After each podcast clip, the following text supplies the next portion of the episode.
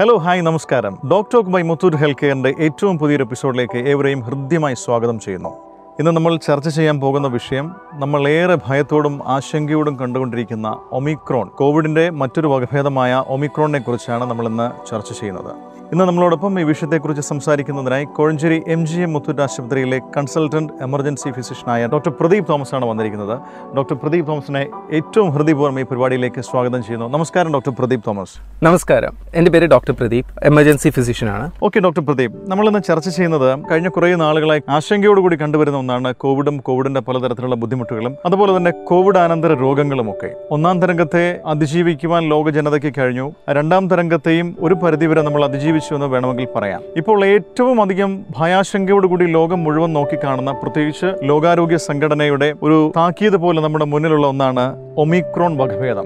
എന്താണ് കോവിഡിന്റെ പുതിയ വകഭേദമായിട്ടുള്ള ഒമിക്രോൺ എന്ന പുതിയ വൈറസ്? അതിനെക്കുറിച്ചൊന്ന് വിശദീകരിക്കാമോ? തീർച്ചയായിട്ടും. ഇത് ദക്ഷിണാഫ്രിക്കയിൽ കണ്ടെത്തിയ ഒരു പുതിയ അല്ലെങ്കിൽ നോവൽ കൊറോണ വൈറസിന്റെ വകഭേദമാണ് ഈ ഒമിക്രോൺ വൈറസ് അല്ലെ ഒമിക്രോൺ ഇൻഫെക്ഷൻ ഇതിന്റെ പേര് പല ഗ്രീക്ക് അക്ഷരമാലയിൽ നിന്ന് കടമെടുത്തതാണ്. ഇത് നമ്മൾ അറിയുന്നത് പോലെ നവംബർ ഒന്നിന് ഏകദേശം ബോത്സ്വാന എന്ന് പറയുന്ന സ്ഥലത്ത് നിന്ന് ഈ വകഭേദം ആദ്യമായി കണ്ടെത്തി. പിന്നെ സൗത്ത് ആഫ്രിക്കയിൽ ഇത് വ്യാപകമായി പടർന്നതായിട്ട് നമുക്ക് കാണുവാൻ സാധിക്കുന്നു. ഇന്ന് ഇതൊരു മൂന്നാം തരംഗത്തിലേക്ക് അല്ലെങ്കിൽ അടുത്ത ഒരു പാൻഡമിക് ഒരു ഇതിലേക്ക് നയിക്കുന്നതായിട്ട് ഈ ഒമിക്രോൺ ഇൻഫെക്ഷന് സാധ്യതയുണ്ടെന്നാണ് ഇപ്പോൾ നമ്മൾ കാണുന്നത്.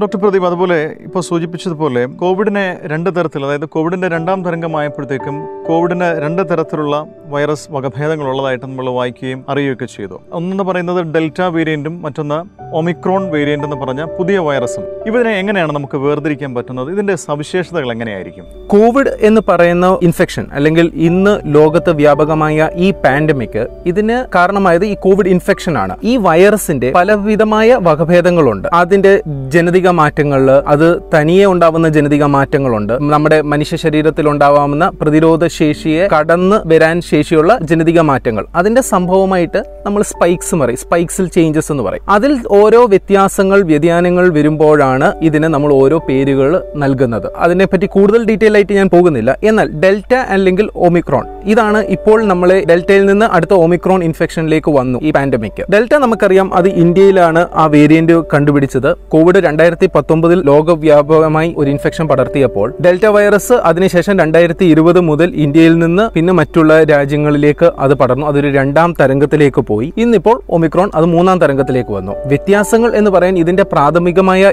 എല്ലാ സിംറ്റംസും നമുക്ക് സിമിലർ തന്നെ ആയിരിക്കും. ചുമ പനി തലവേദന ക്ഷീണം ഇതൊക്കെ തന്നെയാണ്. എന്നാൽ ഇതിലെ ചില വ്യത്യാസങ്ങൾ എന്ന് പറയുന്നത് ഒമിക്രോൺ എന്ന് പറയുന്നത് കൂടുതലും വാക്സിനേറ്റഡ് ആളുകളിലേക്ക് കൂടുതലായി പടരുന്നു. ചില ആരോഗ്യ വിദഗ്ധർ പറയുന്നത് അധികം അമിതമായ രോഗ തീവ്രത ഇത് ഉണ്ടാക്കുന്നില്ല എന്നുള്ളതാണ്. എന്നാൽ കൂടുതൽ വാക്സിനേഷൻ നമ്മൾ ഈ കാലഘട്ടത്തിനുള്ളിൽ അനേകം പോപ്പുലേഷന് വാക്സിനേഷൻ നൽകിയത് കൊണ്ടായിരിക്കാം ചിലപ്പോൾ ആ ഒരു തീവ്രതയിലേക്ക് എത്താത്തത് രോഗ തീവ്രത. എന്നാൽ ഇത് വളരെ ഫാസ്റ്റായിട്ട് സ്പ്രെഡ് ചെയ്യുന്നുണ്ട്. ഒരു മൂന്നാം തരംഗത്തെ ലോകത്തെ തന്നെ ഭയപ്പെടുത്തുന്ന ഒരു സൃഷ്ടിയിലേക്കാണ് എത്തുന്നത്. ചിലപ്പോൾ സിംറ്റംസ് കുറച്ചും കൂടി മൈൽഡ് ആവാം. ഇനി പക്ഷെങ്കിൽ ഇതിപ്പോൾ തുടങ്ങിയതേ ഉള്ളൂ. ഇനി നമ്മൾ മുന്നോട്ട് കാത്തിരിക്കുകയാണ്. നമ്മൾ ഈ ഇൻഫെക്ഷൻസ് എന്തുമാത്രം തീവ്രതയോ അല്ലെങ്കിൽ എന്തൊക്കെ വേറെ കോംപ്ലിക്കേഷൻസ് വരുന്നു എന്നുള്ളത്. പിന്നെ വേറെ ഒരു കാര്യം കൂടി വളരെ ശ്രദ്ധിക്കേണ്ടത്. വാക്സിനേറ്റഡ് ആയ ആളുകളിലും ഒമിക്രോൺ ഇൻഫെക്ഷൻ വരുന്നു എന്നുള്ളതാണ് ഇതിന് ഏറ്റവും ഭയാനകമായ ഒരു അന്തരീക്ഷം നമ്മളിൽ സൃഷ്ടിക്കുന്നത്. അല്ലെങ്കിൽ ലോകരാജ്യത്തെയും ആരോഗ്യ പ്രവർത്തകരെയും വളരെ ആശങ്കയിൽ ആക്കുന്ന ഒരു വിഷയം. ഡോക്ടർ പ്രദീപ് നമ്മളെ സംബന്ധിച്ചിടത്തോളം പ്രത്യേകിച്ച്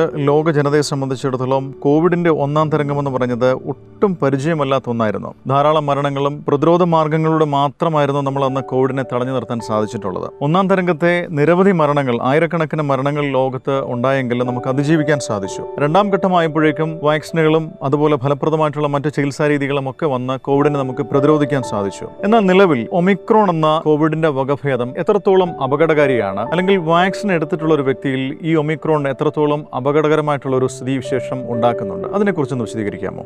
നിലവിൽ പല രാജ്യങ്ങളിലും കോവിഡ് പത്തൊമ്പത് വ്യാപനം വളരെ കുറഞ്ഞ നിലയിലാണെങ്കിലും ഒമിക്രോൺ വകഭേദം പടർന്നു പിടിച്ചാൽ വീണ്ടും നമുക്ക് കേസുകൾ കുത്തിനെ ഉയരും എന്നുള്ളതാണ് നമ്മളെ ഏറ്റവും വലിയ ഒരു ആശങ്കയിലാക്കുന്ന ഒരു വിഷയം. ഒമിക്രോൺ ആശങ്കപ്പെടേണ്ട ഒരു വകഭേദമായി പ്രഖ്യാപിച്ചിട്ടുണ്ട് ഇന്ന് ലോകാരോഗ്യ സംഘടനകൾ. അതുകൊണ്ട് ഇന്ന് പലവട്ടം നമ്മൾ ഇതിന് ജനിതിക മാറ്റം സംഭവിച്ചിട്ടുമുണ്ട്. അതിനെ കുറിച്ച് നമ്മൾ കൂടുതൽ ആശങ്കജനകമായ ഒരു സാഹചര്യം ഇന്നുണ്ട്. ഇത് എന്തുമാത്രം എന്തുമാത്രം സ്പ്രെഡ് ചെയ്യുന്നു അല്ലെങ്കിൽ ഇത് എന്തുമാത്രം കൂടുതൽ രോഗതീവ്രത ഉണ്ടാക്കാൻ സാധിക്കുന്നു എന്നുള്ളത് ഇനി നമുക്ക് പഠനങ്ങളും മുന്നോട്ട് കാണേണ്ടിയിരിക്കുന്നു. പക്ഷെങ്കിൽ ഇത് വളരെ അധികം ഫാസ്റ്റായിട്ട് സ്പ്രെഡ് ചെയ്യുന്നു എന്നുള്ളതാണ് നമ്മൾ ഇന്ന് ഭയപ്പെടുത്തുന്ന ഒരു വിഷയം. ജനിതക മാറ്റത്തെക്കുറിച്ച് ഡോക്ടർ ഇവിടെ സൂചിപ്പിച്ചുവല്ലോ. പണ്ട് പുരാതന കാലം മുതലേ നമ്മൾ കണ്ടിട്ടുള്ള പലതരം തീവ്രമായിട്ടുള്ള അസുഖങ്ങളുണ്ട്. പ്ലേഗ് വസൂരി അതുപോലെ തുടങ്ങിയിട്ടുള്ള തീവ്രമായിട്ടുള്ള അസുഖങ്ങൾ ഭൂമുഖത്തുണ്ടാവുകയും മനുഷ്യരാശി ഇതിനെയൊക്കെ ചികിത്സയിലൂടെയും വാക്സിനുകൾ നിർമ്മിക്കുന്നതിലൂടെയും ഒക്കെ അതിജീവിക്കുന്നതിന് സാധിച്ചിട്ടുണ്ട്. എന്നാൽ ഒരു വൈറസ് സൂചിപ്പിച്ചതുപോലെ ഡെൽറ്റ വേരിയന്റ് അല്ലെന്നുണ്ടെങ്കിൽ ഒമിക്രോണിന്റെ പുതിയ വകഭേദം ഇതിന്റെയൊക്കെ ഒരു ജനിതക മാറ്റം ഇതിനെ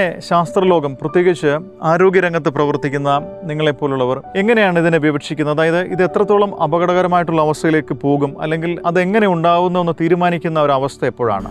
ഇതിന്റെ ഏറ്റവും അപകടകരമായ ഒരു അവസ്ഥ അല്ലെങ്കിൽ നമ്മളെ ആശങ്കയിലാക്കുന്നത് ഇത് പടരുന്ന വേഗത അല്ലെങ്കിൽ ഇതിൽ ഉണ്ടാക്കുന്ന രോഗ തീവ്രത ഇതാണ് നമ്മളിൽ ഏറ്റവും ആശങ്കയിലേക്ക് ആക്കുന്ന ഒരു വിഷയം. ഇപ്പോഴുള്ള ഒരു പ്രയാസം നമുക്ക് വാക്സിനേറ്റഡ് ആയ ആൾക്കാർക്കും ഓമിക്രോൺ ഇൻഫെക്ഷൻ പടരുന്നു. അതാണ് ഇപ്പോൾ നമ്മളെ ഏറ്റവും കൂടുതൽ ആശങ്കയിലാക്കുന്നത്. ഇങ്ങനെ പോവുകയാണെങ്കിൽ ഈ വാക്സിനേറ്റഡ് ആൾക്കാർക്കും ഈ ഇൻഫെക്ഷൻ വരുന്നു എങ്കിൽ നമുക്ക് സംഭവ പ്രയാസം ഉണ്ടാവുന്നത് കൂടുതൽ കേസസ് കൂടുതൽ അടുത്ത മൂന്നാം തരംഗം അല്ലെങ്കിൽ കൂടുതൽ കേസസ് വരുന്നു. അതിന് നമ്മൾ എന്തുമാത്രം ഹോസ്പിറ്റലും ഡോക്ടേഴ്സും ഇതിന് സജ്ജരാവണം. അതിന്റെ ഇൻഫ്രാസ്ട്രക്ചർ അതൊക്കെയാണ് ഇനി നമ്മളെ ആശങ്കയിലാക്കുന്ന ഏറ്റവും വിഷയം. നമ്മൾ കേട്ടുകൊണ്ടിരിക്കുന്നത് ഡോക്ടർ ബൈ മുത്തൂറ്റ് ഹെൽത്ത് കെയറിൽ കോവിഡിന്റെ ഏറ്റവും പുതിയ ജനിതക വകഭേദം സംഭവിച്ചിട്ടുള്ള വൈറസ് ആയിട്ടുള്ള ഒമിക്രോണിനെ കുറിച്ച് Kozhencherry M G M Muthoot ആശുപത്രിയിലെ senior consultant emergency physician doctor Pradeep Thomas സംസാരിക്കുകയാണ്. അടുത്തതായി ഡോക്ടർ നമുക്കറിയാനുള്ളത് ഈ ഒമിക്രോൺ എന്ന വകഭേദത്തിനെതിരെ വാക്സിൻ എത്രത്തോളം ഫലപ്രദമായി നമുക്ക് ഉപയോഗിക്കാൻ സാധിക്കും? അല്ലെങ്കിൽ വാക്സിൻ ഉപയോഗിക്കുന്നതിലൂടെ ഒമിക്രോണിന്റെ വ്യാപനം